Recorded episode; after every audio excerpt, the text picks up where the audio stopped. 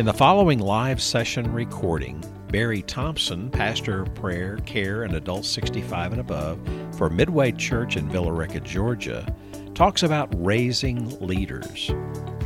Leadership is knowing what needs to be done and knowing how to gather and inspire the people needed to accomplish the goal. In this session, the listener will look at key questions to ponder as a leader and questions to develop leaders. Wise leaders ask questions before stating directions. Let's join Barry now. This is uh, raising up leaders. Is that right? Is that what y'all came to? Okay. Got a little confused because I'm doing four different topics, and it got a little confusing with me this afternoon with something they posted versus what they had sent me. I just want to make sure I put them in the right order for what you're looking for. Because uh, if, if you came to hear something else, I need to change my notes out over here uh, to go with. I am thrilled that you're here. I'm going to stand as much as I can, but I'm going to sit some on my stool because I am a uh, knee replacement guy uh, coming. So uh, I got a. You got one? Which knee? Right knee. Why is it the right knee on there? I don't know. It's- I don't know, but I, I- know this. I no longer take a knee and kneel and pray unless somebody's there to get me up because I can't get back up anymore. Uh, so I'm, I'm looking forward to uh, to that. Okay. Uh, I didn't get to meet you in Kimmy Curtis. Where are you from? Yes. Curtis from uh, Church or City? The church. Either one. from Berea, and that's in Snellville. Okay. All right. I'm Ken. Same place? All right. All right. I think I met everybody else when you came in the door. Uh, so I like for I like to know names of people. And uh, uh, feel free to ask questions anytime. If you need to go to the bathroom, it's on the other side of this wall. Uh, it won't bother me if you get up and come back. Uh, that's that's fine. I want you to be comfortable. But if you got questions, we go. Uh, let me know. When they give you these sessions for an hour and 50 minutes, you've got more material that because they you know they they suggested topics. And then I have to come up with a description of it, and then I have to come up with what I'm going to do. And I've got more than we should cover, so we won't do it all. But we're going to do what God guides us through this. Okay. Keywords, and you can write this down somewhere, but not, don't write it down to the right of leadership because in a moment we're going to do this leadership skill thing where you're going to write. So don't write on that. Write this on the back if you'd like, or uh, at the people's feet.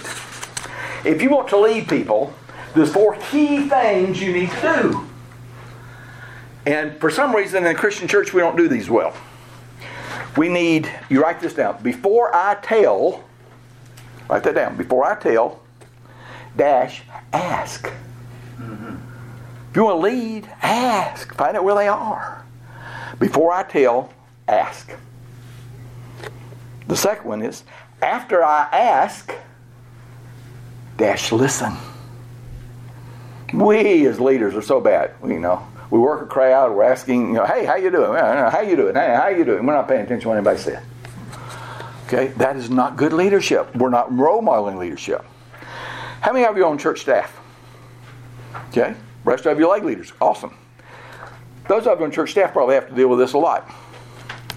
You're talking with someone, and Bob and I are engaged in a conversation in the hallway. Just for, you're married. You, you know, you get a lot of trouble with things like that, man. You know. and uh, like I walked to the restroom while ago and saw an old friend. I said, "David, I saw you earlier, but I couldn't grab you." And I thought, "This is not the room to say that in." In the bathroom, you know, I could hear snickering under the stall. The stall. So I went, "Okay, you have to watch what you say anymore." Uh, but church Sunday, we're talking, and we're having a conversation, and Mike here comes up. He wants to talk to me, and he just kind of moves in because he's got something to tell me. Okay?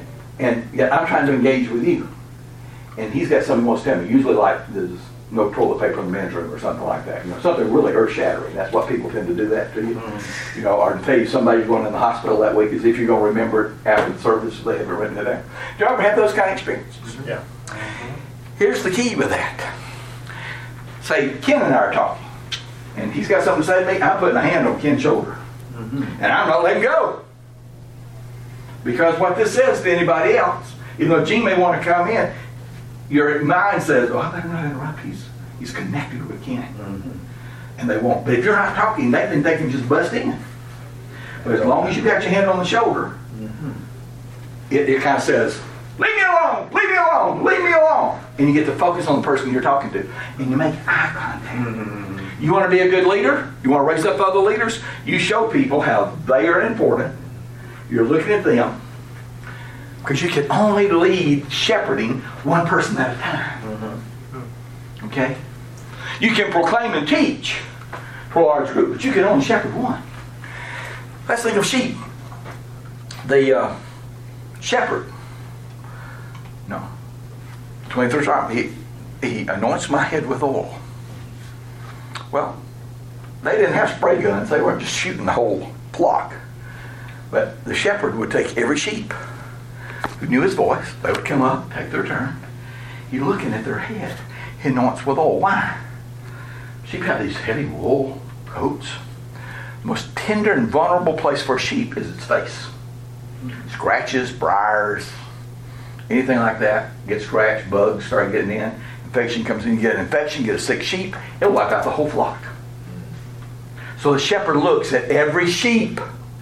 He anoints with oil. That was not a spiritual experience. That was disinfectant. Like I'm baptizing you with Bactine or something. I mean, no. He's trying to protect the health of the sheep. And he had to do one at a time because he had to look where the scratches were around the nose and the eyes and the ears. That's what we're to do. If we want to raise up leaders, we've got to show that kind of care for people. And in a crowd, uh, I saw it upstairs. I was seeing an old buddy from college. And we're starting, here comes two people. And I just reached up and took Steve Vickery's arm, and both of them kind of, you know, because they knew I was talking with Steve. I hadn't seen Steve in a while. And uh, I knew he had gone, he's got a son that's a missionary, and he'd gone overseas, and he got those stem cell injections for a third of what they cost here. and I wanted to hear about that, but I wanted to hear how Steve was doing with his back. But as I could see these other people coming, as soon as my hand went on Steve's arm, they just turned and went the other way. Otherwise, both of them were going to interrupt. Meaning, nothing bad. They want to connect too. But you can only connect one at a time. So you show concern for people. You show concern. So, what am I doing? So, the first thing is before I tell, ask. After I ask, listen. Listen to what the people say. Don't ask, how are you, if you don't want to hear. Don't you don't let that be a part of your voice. How you doing? Uh, no. Don't do that. You can say good to see you, which means I see you, but I don't really care and I'm moving on. Okay? Don't ask a question. No. Uh, it's in our culture to say, well, how are you doing? Here's my pat answer. When someone say, Bear, how you doing? Well, I'm sober. Mm-hmm. And it stops them in there, what? means I'm ahead of 55 million alcoholics in America. Now, we engage in conversation. but I don't want someone just to ask how I am and ignore me. So I'm sober. I kind of expect a minister in a Baptist church to be sober. But it, it stops what's going on. And they, can, they engage with me. You come up with whatever yours is. But when people, if you ask someone how they're doing, listen. They may say, well, it's kind of tough. You know, mama's dying of cancer. Or, you know, a husband lost his job. But if you don't make eye contact with them, they're just going to give you, oh, fine. And they don't mean it. Show you care. If you want to raise leaders up, you be a leader that shows personal care. It will multiply. When I went to Midway Church three years ago, the pastor, I'd been there about a year, and the pastor said, Barry, you, you brought a whole new element to our church. You stop wherever you are in the hallway, you and Kay, my wife, we're, we're very extroverted people, if you can pick that up. And he said, Y'all just pray for people. He said, I see both of you all the time putting a hand on someone's arm shoulder, and you just bow and you pray. I said, Because if someone tells me a prayer request, I'm not going to lie and say, oh, I'll pray for you, because I probably won't if I don't lock it into my head. I lock it into my head by taking their arm or shoulder and praying with them right then. It sticks in my mind then. I continue to pray for them. But what it does to people, oh, it just says, Pastor Barry thinks I'm important. He took the time to pray for me and my mama or my grandchild. It doesn't matter the music started. It really doesn't matter. That choir can sing without you. You can just pray. Just pray. Okay? Wherever it is. Uh, now, I try to train myself not to do it in the bathroom because it kind of freaks people out. but but it's such a part of me. I was going to say I'll just start praying with somebody in the bathroom. I'm like, okay, that's kind of weird. Uh, probably don't need to do that. I need to get out, out in the hallway. But it's just a part of who I am. So I've had to train myself to think, okay, there's a proper place to do this and a proper place not in the bathroom is probably not it. Um, but to me, that wasn't a barrier I was seeing. Okay, I had to begin to think this is kind of, and you can tell because when you put your hand on someone's shoulder in the bathroom and start praying, they stiffen up. and I went, okay, this, this is not comfortable. So you make whatever you need to do, but just show that you care. So before I tell, ask. After I ask, listen to what they're saying. And it takes discipline to do that as a leader because your mind's on where you're going. You've got to train yourself to say, I, I, this person is who God brought in front of me. James Kennedy used to call those divine appointments when he wrote Evangelism Explosion. And he passed through the great Coral Ridge Presbyterian Church. But he would stop anywhere and pray with someone with a need or talk to them about Jesus. Ask his two you know, questions. If you were to die tonight, do you know where you would go? He disciplined himself to do that and built a great Coral Ridge Presbyterian church. Presbyterians are not supposed to be evangelistic. You realize that? That's not their tradition. But Coral Ridge Presbyterian baptized more than most Baptist churches have ever touched. And he didn't do it with outstanding preaching. If you've ever heard Dr. Kennedy, well, I'm glad that you're here. You know, it's that way of speaking. But he made people very important. And he role modeled it for that congregation. So after I asked listen, then while I listen, look. While I listen, look. Look them in the eye. That shows you give them value. Jesus, walking through the crowd, realized someone touched him with faith. And he said, Who touched me? Mm-hmm. Now, Jesus was Jesus. He knew who touched him. But he called everybody down. Who touched me? He turns to the woman and talks about by her faith she was healed. It was a teaching moment for others to realize he, as a leader, was so sensitive to this person's faith that if she could just touch his garment, she would be healed. He called it to everybody's attention. Sensitive. Jesus and the disciples that are stopping at a well, they got something to drink. He sees a Samaritan woman. Oh, Samaritan woman, we're going to go up to a bunch of guys, Jewish guys. Mm-mm. Just afraid. I'm going to do that. So she stood off. Jesus knew she would never, should starve, uh, dry, die of thirst before she ever walked down to that well with those men there. So he sends them on. Y'all go on to the next town. Prepare. I'll be there. And he just sits. Well, when she realizes there's this one guy sitting, she's like, well, I got to get this water. I got to get back to my family. Now I need the water. Maybe it's safe. He's sitting down. And so she comes up and he engages her. Mm-hmm. Oh, she was healed and I mean, saved and God restored. And then she ran and told other people. She witnessed to more people than the 12 disciples had witnessed to that day. They were the church leaders, but Jesus made her a priority. He asked what, who she was, what she was doing. He listened. He looked at her. Then he actually confronted. He, he said, No, you're, you've had more than one husband. But he did it in a way of connecting. Now, if he had just said, Hey, harlot. She would have run. But he first engaged her, talked to her, let her know it was safe, and then he could confront the sin. So you, before I tell, ask. After I ask, listen. While I listen, look, and then always show that I care. Always. There's never an exception to showing you care. Never. I don't care what the deacons are waiting on me to do or the choir practice is getting ready for you to do. Always show you care when God brings you the opportunity. And you really want to impress, you want to reach young families? You learn to bend down and get on eyeball level with a child. Family comes into church, whether you're the pastor or staff member or just a lay leader, and you get down to make eye contact. I used to go to a knee, but I can't do that now without somebody helping me up. But I'm going to bend down and I'm going to get in the eye. So that child, hey, my name's Mr. Barry. It rhymes with Harry. They laugh. I connect with that child. What do you think that mom and dad are doing? Yeah, it's my child. He felt my child was important. He made my child feel special. couples like that. Single moms adore that.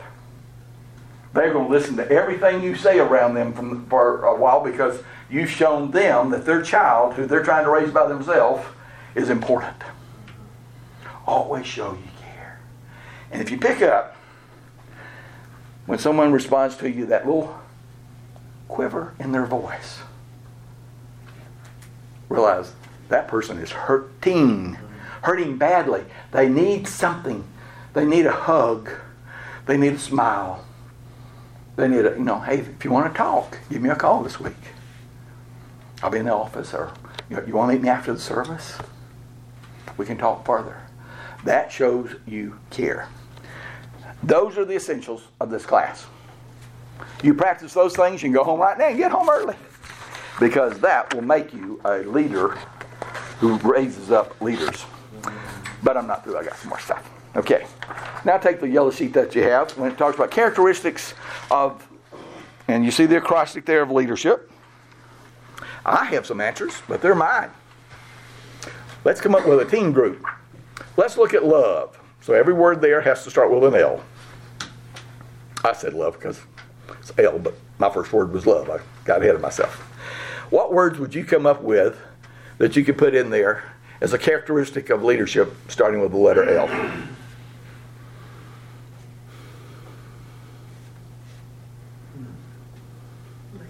Lead. Lead. Very good. Listen.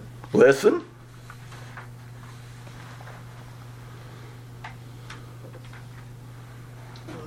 Look. Look. And I like love. Love. Love. Action. Mm-hmm. Loyal. Loyal.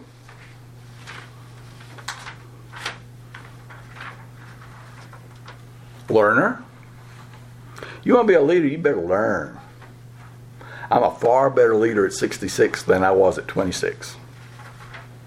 Because I've learned to lead better, to love more, to listen more. Let's go to E. What are some characteristics of leadership that begin with the letter E? Ethical. Ethical. Gotta be. That's a cha- challenge in this culture right now, isn't it? I'm telling you. Whew. What was the other one? Encourage. Encourage, Earnest. enthusiasm, Endure. endure. Another one? Earnest. Earnest, I think of empower. empower. Good. Empathy. Our culture's not showing a lot of empathy. Everybody's drawing sides. I like this. I like that. And it's, ah, it breaks breaks my heart. It's hard to be a leader of people when they're all divided. so you've got to set the model for that church. A.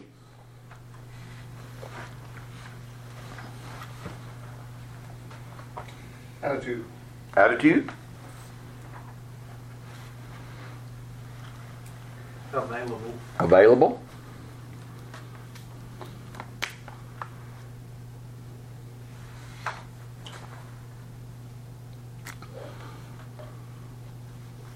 What else? Accountable. Accountable, Approachable. approachable, Ability, you have to have some ability, I would say abilities. the abilities. How about attendance? To lead if you're never around your people. D. Diligent. Diligent, Delegator. delegator, Dedicated. dedicated,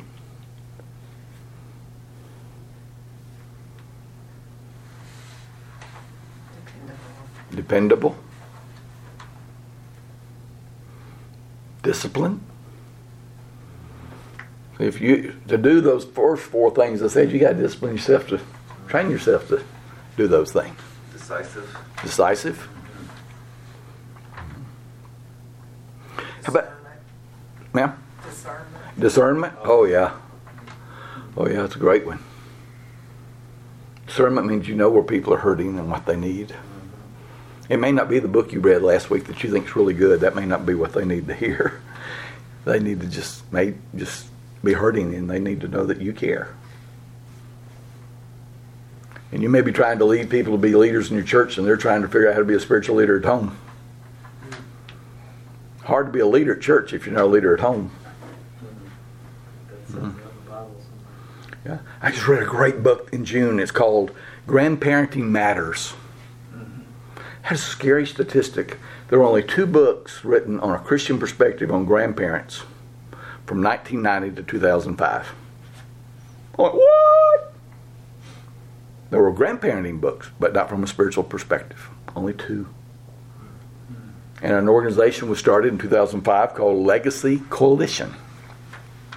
Legacy Coalition. I just learned about it in the spring. They produce nothing except materials for grandparents, Christian grandparents. And their book, Grandparenting Matters, has to do with how do you come alongside your Christian children and be a cheerleader as a spiritual influence. What do you do when your children are not spiritual influencers? How do you make a spiritual influence in your kid without alienating your own kids? How do you deal with it when your children are far away? Mm-hmm. How do you Yeah. deal with it when your child dies before the kid's grown up? Yep. What do you do? I stepped in. Yeah. Or your child's in jail, or your child's in drugs. All that. Raising them now. This this book is it's it's geared for that. How do you deal with your children, grandchildren who live far away? It, it is marvelous. I read it on vacation uh, this summer with all of our family. I walked up from the beach one day and Kay said, "You finish your book?" I said, "Yeah." She's always there. I said, "We're selling our house. We're moving to Gwinnett County. I'm going to move on Carmen Street." Because my grandson lives with his mama. I, was, I was ready to move. I said, Well, know I can't do that. But it really but be, I mean, I'm 66. I only got a two-year-old grandson, so I, I'm kind of later in the world to get into this grandparenting role. But it has changed how much I think about so many things. And this Legacy Coalition's got a lot of different stuff. Some great. I, I'm teaching a class right now, 10 weeks, using some of their material on uh, Christ, uh, grandparenting matters. And a lot of grandparents are really concerned about their grandchildren. And we need to show that we care for that. Okay, uh, how about R? Oh, wait a minute. Did we, we E? Excuse me, E. What are some characteristics that begin with E? We're doing, well, we had, we had an E already. Oh, we did. Yeah, We got another E there. you got another E, yeah. Ditto to all the ones up there. Okay. Well, I'd put down eager, Oh, that's another one, yeah. Evolving. There you go. evolving,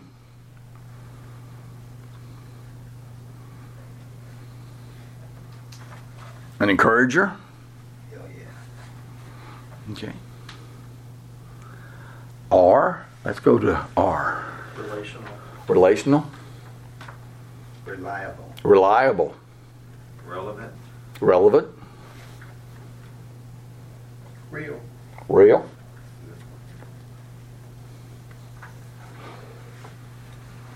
Responsible. Resources. I mean, you're the person in leading that can take others to something. Had any of y'all ever heard of the Legacy Coalition or Grandparenting Matters till I said it three minutes ago? I heard. Uh huh. I hadn't heard about it till May. I know. It's been around since 2005 when they started it. I, wow. And you go, wow, they got all these resources from a strong Christian perspective. So a leader takes resources to people. All right. How about S? Spiritual. Spiritual, Servant. servant,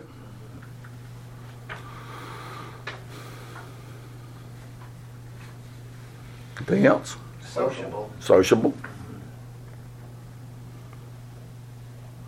Sincere. sincere,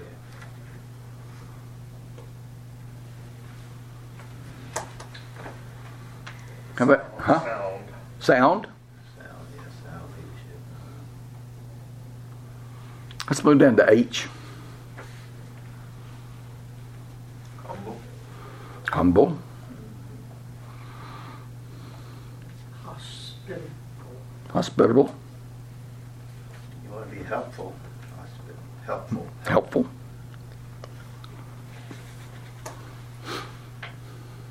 How about happy? Well, yeah. If you're angry, people don't want to follow you. Honest. Honest, oh, yeah. It starts with an H, doesn't it? Humble. humble, mm-hmm. Okay. How about I? Integrity. Integrity.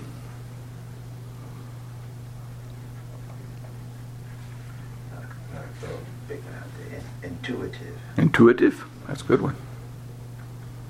Influenceable. Influenceable. Is that influenceable or influential? Influential. Yeah. Oh, in- influence. Impactful. Intrepid. Yep. okay. That's right. Okay.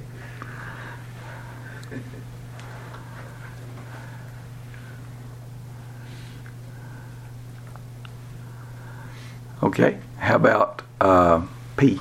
Personable. Personable. Good. What other words? Polite. Polite. Passionate. Passion.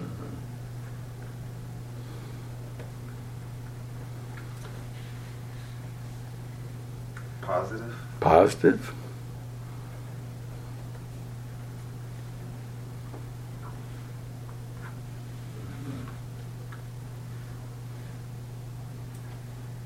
Prompt. If you're gonna leave, be on time.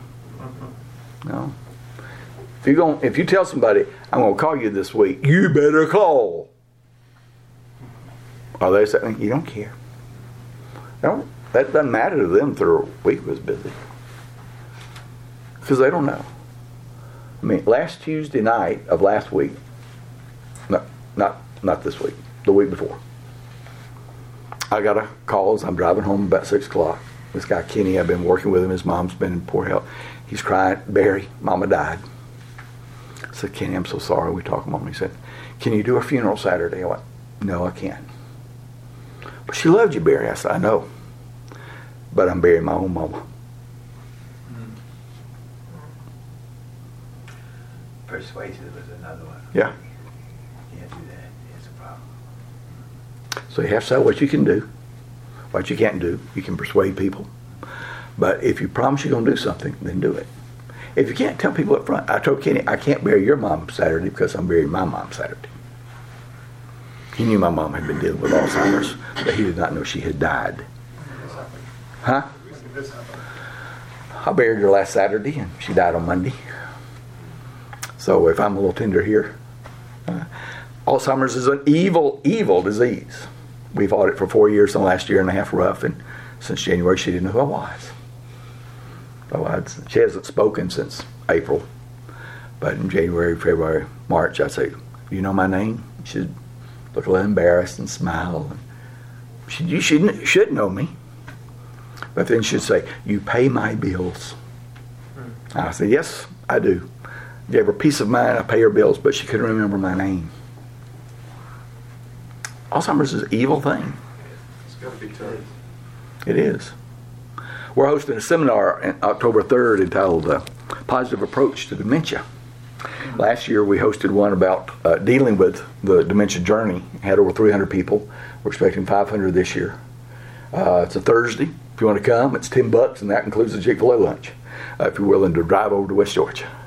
But the lady that leads it, Dr. Uh, Teepa Snow, most outstanding when the Alzheimer's Council asked if I'd hosted it, and they said, "Well, it's registration at eight, and conference is eight thirty to 4. I went, "You want me to listen to one person from eight thirty to 4? I'm going, I can't do that. My mind won't stay with it. That's the most energetic woman I've ever been in my life.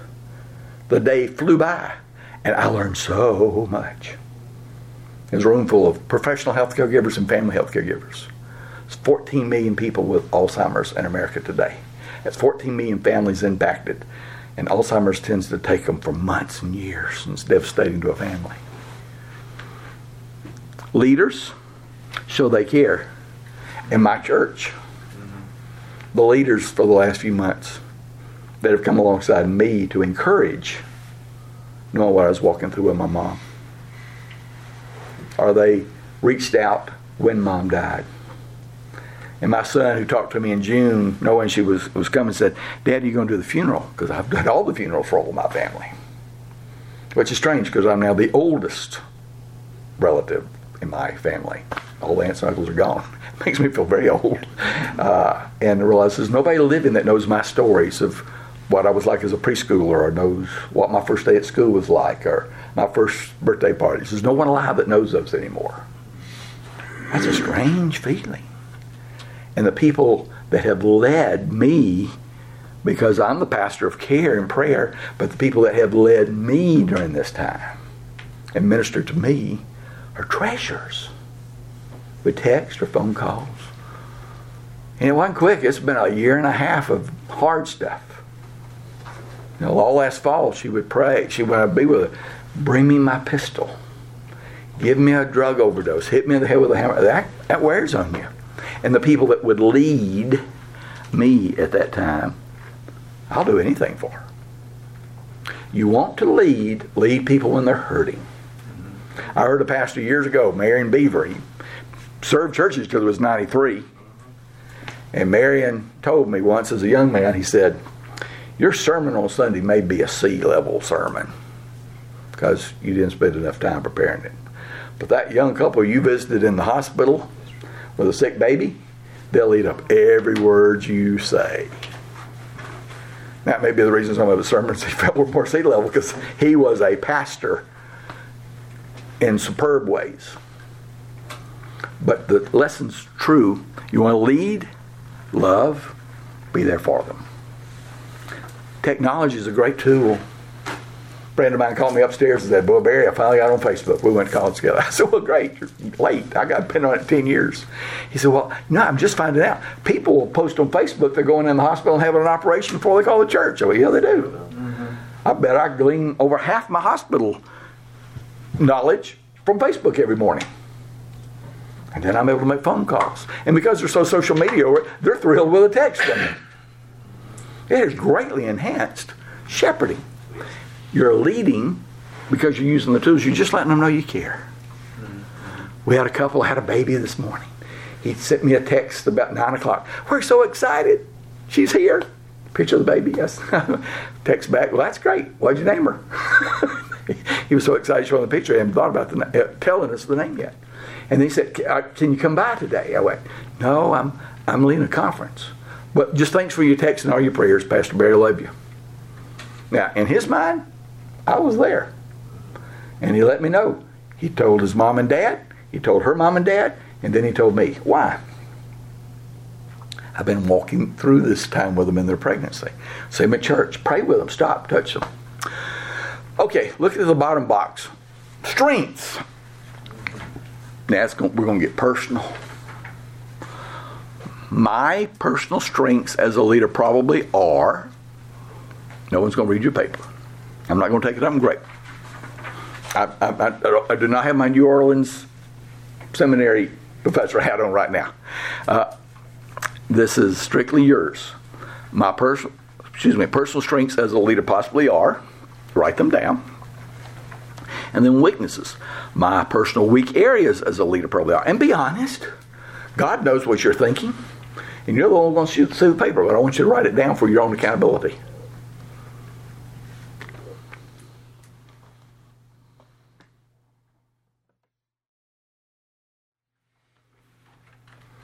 Okay, anybody want to share? I'm not going to make you. But leadership's giving people the opportunity. Who anybody want to share a strength? Yeah. I'm, okay. I'm naturally an administrator, mm-hmm. so that comes easily. Um, being able to cast vision and connect people to what their part in that vision is. Because um, working with several churches, building partnership between the churches and connecting people to resources, whether that be other people in our association or outside, I think that's a, mm-hmm. a strength.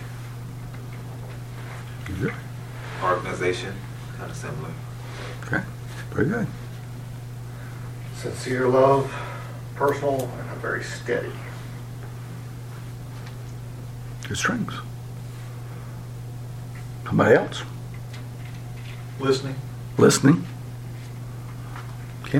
I put this hat on because I found this out when I was there. I was a leader in Vietnam, and the ability, uh, getting uh, getting ordinary people, just ordinary people, to do extraordinary things. Mm-hmm. And that's part of the reason why I'm alive, because we all work together. And mm-hmm. these these are some folk from inner cities, some of them uneducated or what have you, just regular guys like to get them to do some stuff that they may not otherwise do in life. But you got them to do It's that. all alive. Well, thank you for your service. Oh, yeah. Appreciate Yeah, I that, learned- man. I said, I learned that in Vietnam, yeah. That's great. to have your Well, church. I- yeah, I, I appreciate your service. Yeah, yeah, yeah.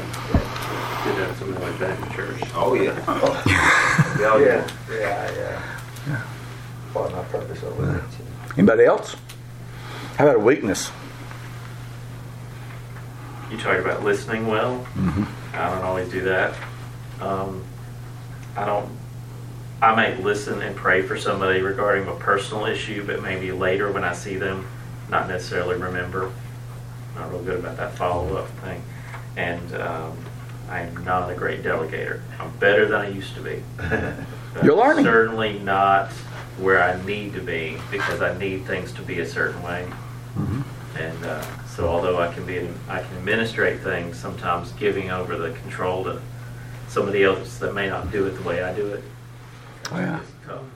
It's like teaching your kids to ride a bicycle or something. You got to learn to do it. Yeah. I, I was a horrible leader when my daughter was five. She wanted her training wheels off. I took her to the New Hope Baptist Church parking lot. Huge parking lot. There's one light pole in that parking lot. And we're up on a Saturday morning. Carmen, you can drive all over this parking lot. No cars are here. Just don't hit that light pole. Why'd I point that out to her? What she do? She got a little helmet on, she's pedaling, and she's going straight to the light pole. And I'm yelling, turn, turn, turn. And she hit the light pole. I'm running up. She's crying. She gets up and says, You made me hit the light pole. No, but I did because I pointed it out. I drew all her focus from that big parking lot to that one light pole. I'm thinking, if I made you do it again and say, go hit that pole, you'd never be able to get there. Well, that, you know, five year old riding around with the, trying to control the, the steering wheel. We, we sometimes steer people the wrong way. We point out the wrong thing to them. Uh, something I have learned, it's great when you pray with somebody, you get in your car and you send them a text. Enjoy praying with you. I get more comments from that. Thank you. Now, it's only been 15 minutes. But it tells people I remembered it. Oh, it just really impacts people. Just to take the time to do that. Now, I'm a, I'm a handwriting card fanatic, and I have horrible penmanship. But people like my cards. I have a birthday card. It's got a funny picture of me. It's a cartoon of me holding a birthday cake, and it's a you know just a funny little thing. And I've done about ten of them over the years, and I'll use them for two or three years, and then I get another one. That I make, but I always keep my drawing of me in the card. For one thing, I look very slim in it because it was, it was done a long time ago. Uh, but uh, that's, and I tell people that's how I see myself. Um, but if you're a Bible study leader in my church, preschool through senior adults, or you're a staff member, you're going to get a handwritten birthday card from me. How do I do it? I have one of our ladies at the office. She pulls them up by month, all leadership. She puts their address down and she writes a little number in the corner 1 to 31. I know that number means that's the day of their birthday. She bundles them up in order in a rubber band and puts them on my desk. Every morning I'm looking ahead, three to four days out. Take a moment. Praying for you as you lead invest in others at Midway Church. I love you, Barry. Ooh, that shows leadership because I'm making their birthday a special day. I'm showing that they are a special person. We're a big church. We run a couple of thousand people. It takes discipline to do that in the mornings. And I pray for them as I do their card. It really impacts people. I get calls all the time. Thank you for doing that. Oh, it's so nice that you were a part. I've gone in homes and I see my birthday card on a bookshelf. You know, I, last year I walked into an attorney's office that goes to our church, and you know, very dignified attorney's office. And there's my birthday card on the shelf. It was the only card on the shelf. I said, "What's that?" He said, "Well, it's kind of funny looking at you in that cartoon." And, but he said, "Just put it there. It opens up a lot of conversations with people." Went, really? Well, Stephen, I didn't know that. Personal touch, not great leadership, just simple, loving leadership. Okay, let me ask you this question: If a word were misspelled in the dictionary, how would you know? Hmm. How would you know?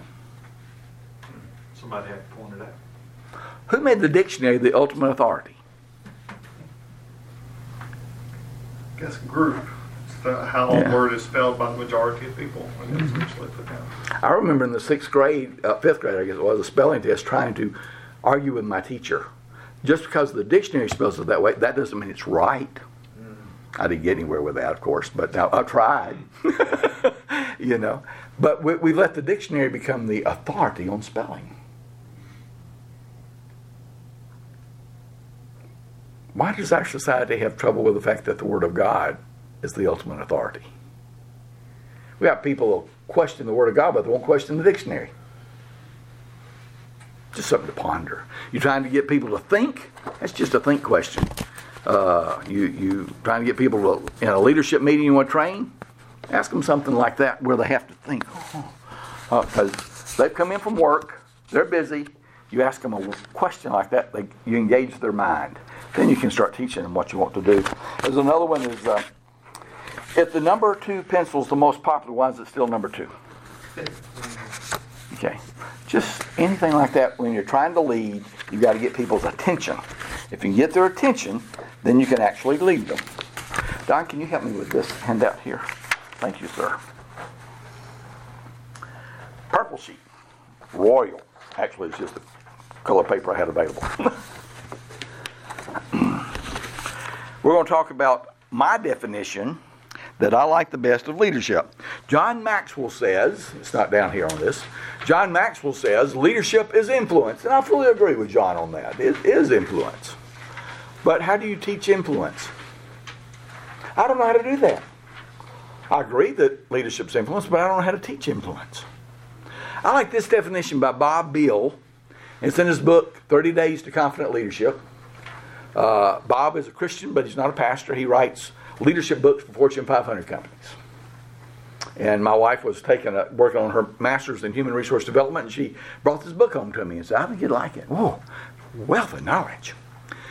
But he says leadership is knowing what to do next, knowing why that's important, and knowing how to bring appropriate resources to bear on the need at hand.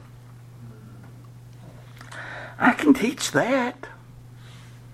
I can raise up leaders by saying, okay, let's learn what to do next.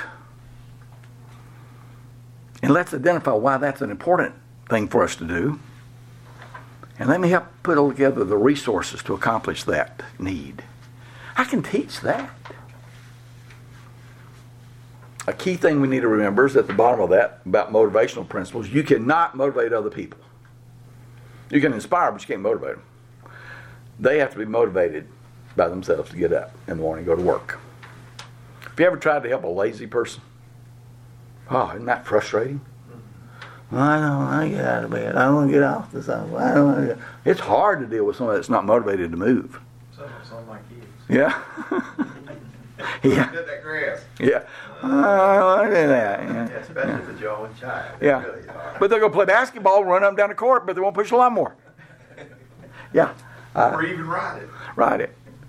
I remember my, my daughter was taking horseback riding lessons when she was nine and ten, and she to get up early every Saturday morning. Daddy, Daddy, we got to go. I got to help Miss Stephanie clean out the stalls. clean up your bathroom. It's gross. What? Clean out the stalls. we'll get back. Yeah. I said no. So it became you have to clean up your bathroom before you can go clean out the stalls. It motivated her. Thought it was weird. I said she's your daughter to my wife. Okay. Uh, third, people do things for their reasons, not your reasons. You may think this can be a great deacon, or a great Bible teacher, or a great usher, or whatever. Doesn't matter. If you got to get them motivated to want to do it by helping them see their value as a greeter, or an usher, or a teacher. They got to have it for their reason. That what get, that's what gets them there every week to lead. A person's strengths overused may become their weakness. Now, leaders, you're all leaders in your church, or you will be sitting in this room. Do you find that your strengths sometimes become a weakness because you overuse them? Yeah. Be careful of You that. become overconfident in your abilities Right. sometimes. You know, Mm-hmm. we we forget that honestly it's God's strength, not ours. Yeah, he has a way of humbling us when we get that way too. I guess can it also also- means that we tend to do the stuff that we really enjoy doing, that we're good at, and the Mhm. rest of the stuff doesn't get done. Yeah, that's unfortunate. It can also get in the way of delegating. Um, I mean, you might be strong at doing something, but because you, you keep doing it, other people who could have been getting trained in it or you could Mhm. be delegating, they don't get the opportunity. Mhm. So you're just overdoing it, you're not delegating. Yeah, you fail at discipleship because you're not equipping somebody else to do the work that Right. they're capable of doing. hmm Yeah, you've taken uh, Ephesians 4.11 out of the Bible. Yeah. And they may not do it on an A level, but maybe it's a B level. Right. Uh, They might that's the be. hardest part, to have Yeah. something drop down to a C level in the church. But you can't do it all. No. Just give it time. Yeah. No, I was I was a trustee at, at Truett McConnell for 15 years, and then then this board of visitors because Dr. Caner, when he came there, he created this board of visitors. We have no authority, no power. We meet twice a year. We raise money and we introduce the school to students. Our pay is we get lunch and we go to the campus. Uh, it's an investment in the school. There's 70 of us. We're all either alumni or we're former trustees who have a passion for the school. And he said, I want you to be chairman of this for a couple of years. It's been eight. Uh, but, uh, but I have a good time. It's a good investment uh, to make. It motivates me to want to invest in a school that meant a lot to me. It helped my education because I wasn't prepared really to go off to college academically and stuff. And it, it, it got me there. It got me spiritually kind of where I needed to be. But um, when we made a presidential change at one time, I was there for three different presidents as a trustee. Uh, a guest speaker came for the big ceremony, and he turned to one of the presidents and said, Be really good to your A students, for they will write books. Some will come back and be professors. Be really good to your B students. They will tell people about the school and recruit students for you. Be really good to your C students because they're the ones that are going to build you a football stadium or library because they know how to go out and work. I thought, hmm, gave me a whole different perspective on those grades. You know, going, oh yeah. And uh, because as a trustee, I've been involved in a lot of fundraising. When you do a lot of that, you, the people that you know with money begin to not return your calls because they always know you're trying to get something from them. But uh, I began to realize some of our biggest donors probably were not A students, but they've done extremely well in their fields. And then they bless because they're the ones who can write hundred dollars, hundred thousand dollars, and million dollar checks. Wow, gives you a little different perspective on it. David Letterman has a scholarship to Ball State University, which is his, where he graduated from, and you cannot apply for that scholarship unless you if your GPA is over a C in high school, hmm. Wow, because a- he was a C student. Wow. After I was no longer a student at Truett, there was a, a guy that was there. His name is Xavier Roberts. Uh, he's from White County, where Truett McConnell is. And a lady years ago had set up a scholarship for books and tuition for one boy and one girl from White County High School because she felt like if there was a college in the county and, and you had to be underprivileged as far as financial uh, level to, to be able to go. And Xavier got it one year.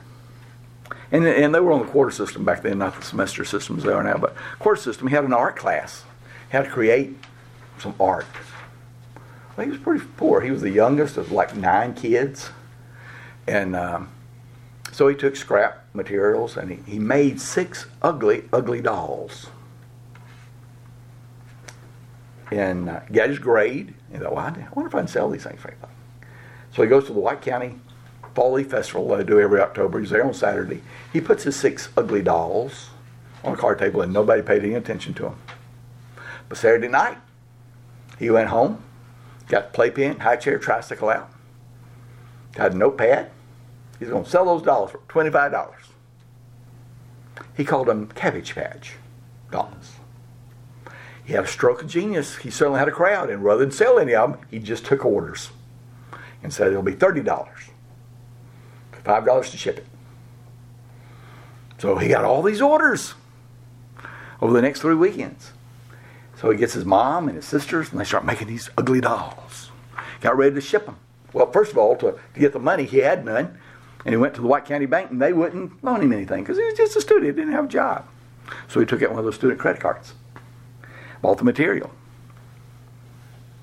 His mom and sister started making the dolls with him. They got ready to ship them and he decided, I'm going to sign their butts. Those dolls are all worth $5,000 a piece now that he autographed. He loves to tell the story because he's now on the board of directors of White County Bank that we can give him a loan. He never went back to college. Never went back to college. And at 24, sold the rights to that to Coleco for $55 million. See a leader? You had to lead in that particular product. Wow. And he's been generous to the school the years. Flip over on the back side of that.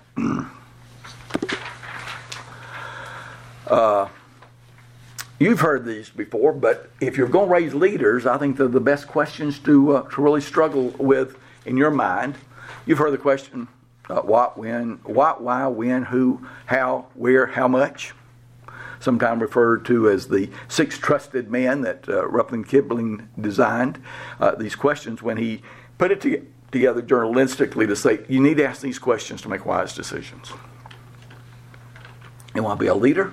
You want to train up, up other leaders? You get a couple of people with you, or 20 people, I don't care, and you start wrestling with this question. You, you identify a need in your church or your class, and you get three or four, 20, whatever, and you say, let's wrestle with these questions about this issue. Let's deal with the what. What are we trying to do? Why are we trying to do it? When are we going to do it? Who's going to be there to do it? How are we going to be there? Where's it going to be there? And of course, you got to have some member of the finance committee who's going to say how much is that going to cost. Okay, he talks about that as to what what you're, you're going to do. You start with a what. Can you state in just a sentence what the situation is you want to think through today? You got an issue with your church. Maybe a problem in the preschool. Maybe a problem with the youth. Maybe the choir. Maybe you got a lady in the choir who wants to sing and used to sing but can no longer sing. And she doesn't know it. Delegate that problem. Yeah, you delegate that problem. Uh, you, you have a flower committee and they've decided that the flowers are the centerpiece of worship. I had to deal with that in Alabama. These ladies were retired florists. They would make these elaborate arrangements and put on the table in front. We had a short pastor. He could get lost behind the flower arrangements. He said, I can't handle this. And a couple of times they had these one little twigs that they do way up high. And we had our service on TV and it looked like the stick was going in his nose. I mean, it was, you know, had to deal with that. So minister of worship moved him. Yeah, his mistake was he didn't ask. He just moved him because he had arranged to have six little ballet students. We had a school of performing arts, and they were going to do an interpretive dance to the choir. So he moved the pulpit. He moved the flowers so you could see. Everybody thought it was wonderful. All those parents and grandparents loved it. But those ladies, woo! You would have thought we said Jesus wore pink underwear or something on the cross. I mean, they were all.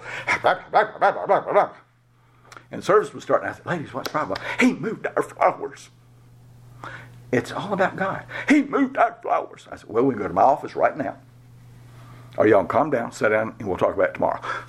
So they sit down. I know they didn't worship God because their whole body language is, uh, oh gosh, what am I going to deal with? So uh, after service, I grabbed them all and said, okay, what can, time can y'all be here tomorrow? He said, we'll be here at 10 o'clock, and we've got some things to say. Lovely. So the next morning, I got the minister of worship, got his assistant who worked with him, and said, I, I need y'all to be in the meeting. His assistant began to cry and said, Oh, don't make me sit with those women. They're so mean. I went, What do you mean they're mean? They're rude about anything I tell them. If we're doing something different in the service, I just don't want to do it. I went, You got to come to this meeting. It'll be the last time you ever speak to them. She said, Good. I went down to the pastor's office, got his assistant, Susie. Needs to come to this meeting. And after this meeting, you will be the voice the minister of worship will speak through to tell these ladies what's going on. Why me? I told her, I said, they're making Vicky cry. They're making Vicky cry. She's my friend. And she was all upset. Well, I still don't understand. I said, Susie, your mama's one of them. Hmm. I'm so embarrassed. I said, and you're the only one that can deal with it. Yes, I know my mama. I know her friends. I'll deal with it. Susie's in the meeting. Well, see, because she was in the meeting, I said, Susie will now be the one to communicate. Well, her mama, Jenny, she wasn't going to attack Susie And she looked at those other ladies like, y'all better not say anything negative about my girl. See, it changed everything. I divided their group because Jenny was going to protect her daughter. But in the meeting, one of them, Mildred, said, Well, Barry, the flowers are the centerpiece of worship. And the, I, couldn't handle the theology. And I stood up and walked around and put my hand on, on her shoulder and said, Let's pray. Lord, Mildred has just said an abomination, and I want on her behalf, ask forgiveness because she has committed adultery of making those flowers the centerpiece of worship. And only you, Lord Jesus, are the centerpiece of worship. So please forgive Mildred. And she, do you think I sinned? I went, yes, ma'am, you did. You did. Nothing can be in front of Jesus. Well, they, they make everybody think of heaven. How? they point everyone's eyes upward. I went, they're dead flowers. Y'all cut them. They're dying. We throw them in the dumpster on Thursday. You do not. Yeah. We leave them sitting out through Wednesday night and then we throw them away. We don't want that. I said, well, why don't y'all come up on Wednesday when they're still kind of fresh and break them up and take them to shut ins? And they did. Now, the minister of worship who had been there eight years prior to that said, Barry, you have just dealt with the biggest pain I've dealt with in all these years here. Now, was I a great leader? No. But I brought them together. And I knew we had to deal with what the situation was and what the reality is and the fact that worship is more than those flowers at the altar. Mm-hmm. You got a problem, bring people with you. Now, would I have survived if I'd gone and meet with those six ladies by myself? No. They would have destroyed me and my reputation in the church. But I had the minister of worship there. I had his assistant there. And I had the pastor's assistant there, who is the child of one of those women. It changed all the dynamics. You got a problem as a leader, pull together the right people you need in that meeting. Deacons' meetings can be notoriously bad if they get to griping about something. And trying to deal with a group of deacons is difficult. Trying to deal with a small group of deacons is much easier. You get the one or two that are a problem and have a conversation with them. I heard a man that was a big mentor in my life say, if you got voices in your church that are negative against you, start taking them to lunch or breakfast one at a time. Don't take them as a group, they'll gang up on you. But just take them one on one and don't talk about the issue with them. Talk about who they are. What's going on in your life? What can I pray about? It changes somebody that's griping and grumbling to a, we realize, well, you care. You start doing that, you go through about five or six of them, you're bringing them on their side, your side. But you can't do it as a group, you have to do it one on one. Leadership requires some one on one attention. Okay. Look over to the right, because I don't want to read through all this. You can I'm giving it to you to take home. The, the box on the right. What's missing? I want to look at these bullets because these are key. What missing information is making it difficult for you to get a clear understanding of the situation? If you want to raise up leaders, get them to help you identify the problem. You may already know the problem. And you can tell them the problem, and they, they don't want that. They want to go through the process. Help them identify the problem. You guide the discussion. What facts do you need to gather to help you see it more clearly? Well, we've always done it that way. Yes. I went to a church once and they had always had the same three men and two ladies count the offering. They came in on Monday morning, but the offering would be collected on Sunday morning and these three guys would get in a car and they'd go to the bank, put in night deposit. Monday morning they'd go to the bank, they'd get it, they'd come back, we'd have coffee ready, they and two ladies would join them and they'd count the money. That was great. Till they're all 85 years old and older. And we weren't getting accurate counts. And uh, I said, Well, I want to bring breakfast in. So I brought in sausage biscuits and some pastries and juice and coffee. And so they were counting. I said, I just want to I appreciate you. Y'all have been counting money for, I understand, here forever.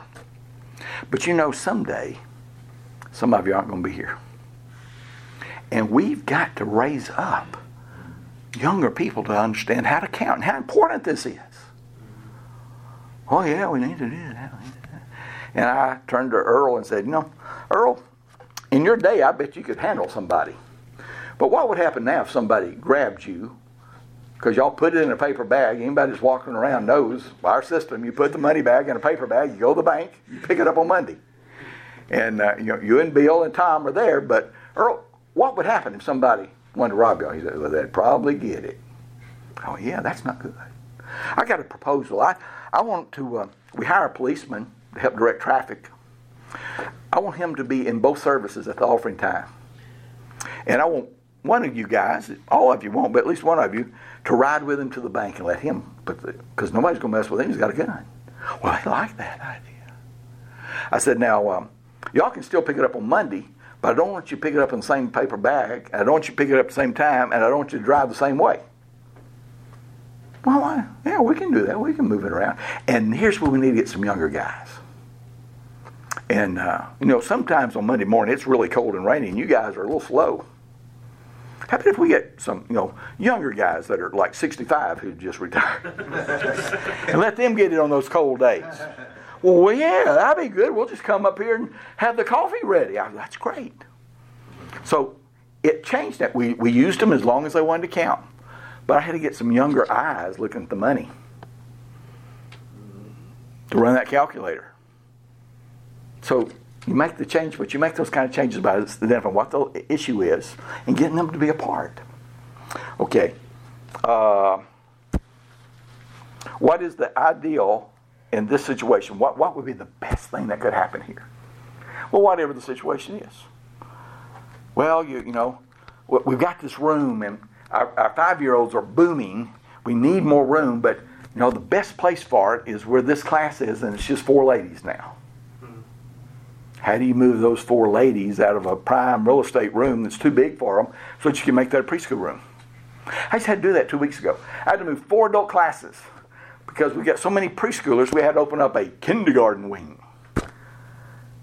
And you know, I don't have any place for them. But we do life groups. That's what we call it Sunday school life groups. We have 30 on Sunday morning, but we have 41 during the week in homes. And now we have 45 and 26. Because I said, you know, we got all these preschoolers. We've got to expand, and we need to take this wing and make it just a kindergarten wing. We're going, we're going to paint here, we're all this, thing. we're think of how many more preschool families we can reach. And, uh, you know, I got the, the leaders down, and I said, now, your daughter and her husband, they have a four-year-old, right? Yeah. Well, he'll be kindergarten next year. So how can we turn your room into a room that'll be ready for him? Well, hey, as a grandparent, I can tell you, we're, we're going to move. So I moved them all off campus. Did it take a long time? Well, that's such a part of our heartbeat, we did it in five days. Most churches couldn't do that that quickly. Right. But at, at Midway, we've made it a priority. Kids are number one. Students are number two. Adults are down the road somewhere. You are not the priority for space here. You got homes, you got businesses. We can meet anywhere. And they're more than willing, but you have to put it on their level. You've got a grandchild. Then it's no longer you're taking my room away. I'm investing in my grandchild. Changes the whole attitude. You lead people to understand what they will benefit from that or how their children will benefit from that. It changes things. When I was at New Hope, we had a big choir and orchestra, and but they were doing a lot of Friday night concerts and stuff. And we had an older guy, Charlie. Uh, Charlie was a widower.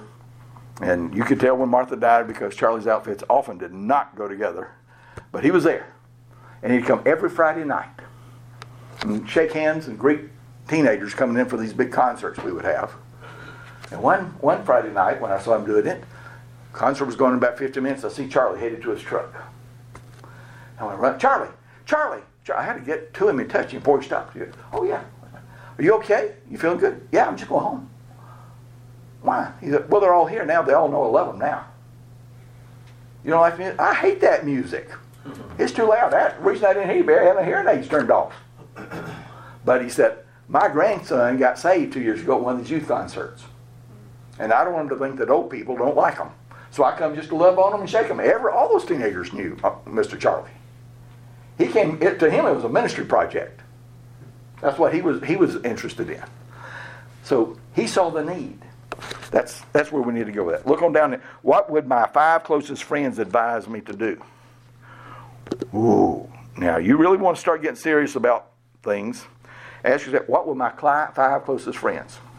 Not your yes men friends or yes women friends that love you and always going to say whatever they think you need to hear.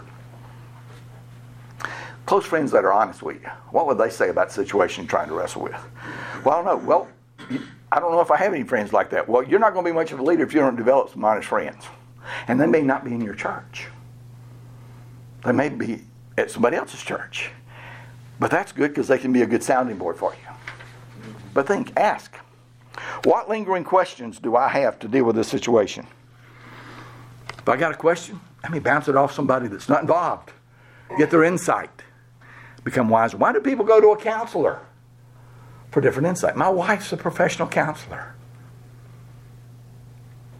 People come to her, they pay her money to try and work out problems in their marriage so that they can't communicate about. Why do we go to a dentist rather than just keep brushing our teeth all the time? Because sometimes you can't clean your teeth as well as a dentist can. So go to people that can help. Last one, compared to what? Well, I like what we're doing compared to what? Well, I like how big our church is compared to what?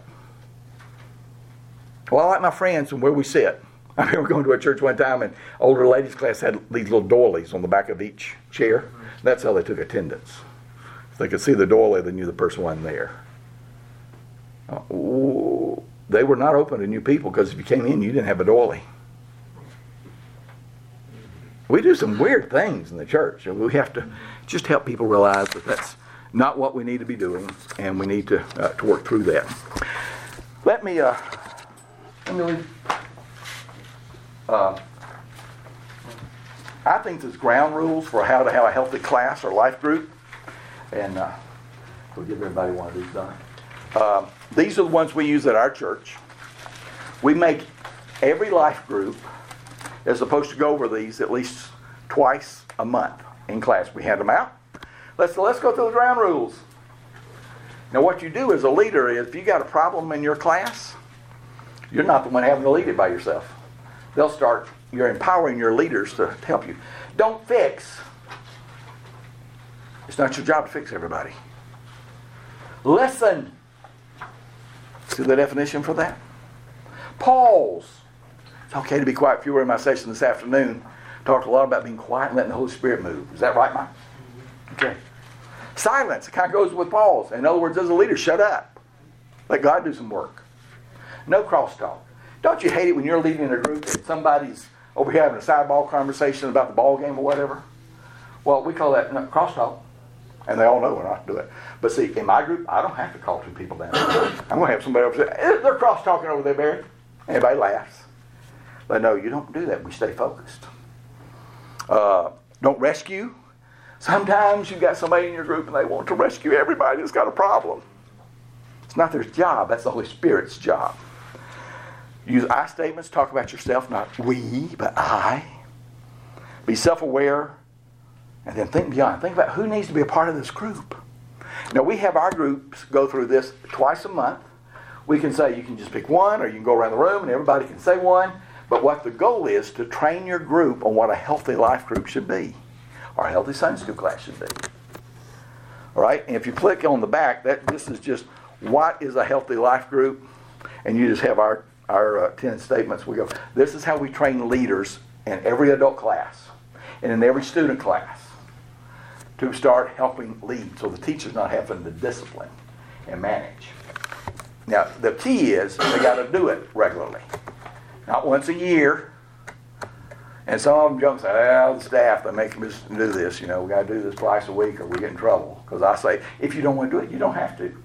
Just realize we will not pray for you as a leader. You're to have flat tires all week. You know, we joke about it. You know.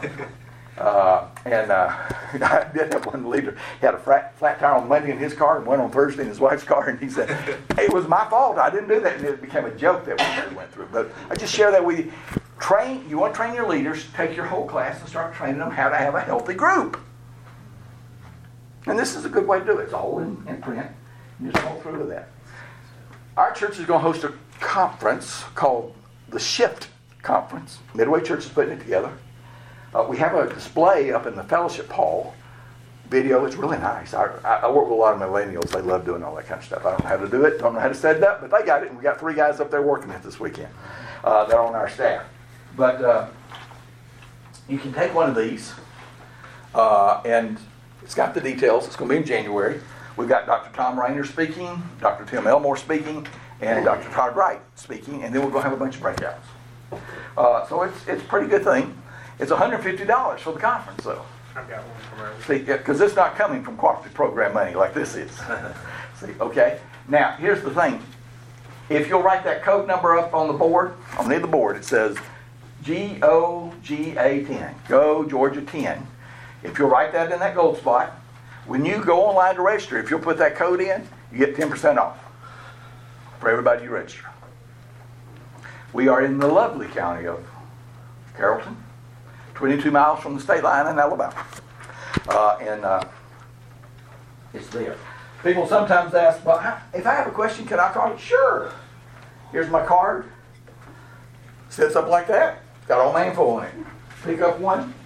Feel free to call me, text me, email me. I prefer email and, and text. I'll respond to you faster than I will a phone call. Because if I don't know your number, I don't answer. I let go to voicemail. If someone doesn't leave me a voicemail, I don't care if they're calling to tell me their mama died. I'm not, I don't answer numbers that I don't have in my directory. I can't handle spam calls. I have no patience.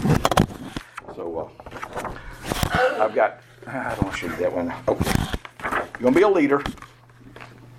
Do something. Lead, follow, or get out of the way. Mm-hmm. Okay? Do something. Lead, follow, go out of the way. If you're going to be a leader, lead. If not, then quit leading. Quit trying. Let somebody else do it. They'll get it done. Make sense? Yes. I'll hang around if somebody wants to ask a question. Don, would you close with prayer? Mm-hmm. Father, we want to thank you for tonight. Thank you for this session. Lord, we've learned a lot. And Father, I just pray now that we, as we leave, I pray that uh, you keep us safe as we travel back to our homes. And maybe we have a good night's rest. Be back again tomorrow to learn more uh, about how we can sharpen ourselves and our leadership uh, to lead others. Lord, again, thank you for Barry and his expertise. And Lord, as we look at raising leaders, uh, Father, I just pray that. That you will show us how we uh, can, can do just that. And we just love you in Jesus' name. Amen. Amen. Thank you all for being with me. Thank you. Thank you.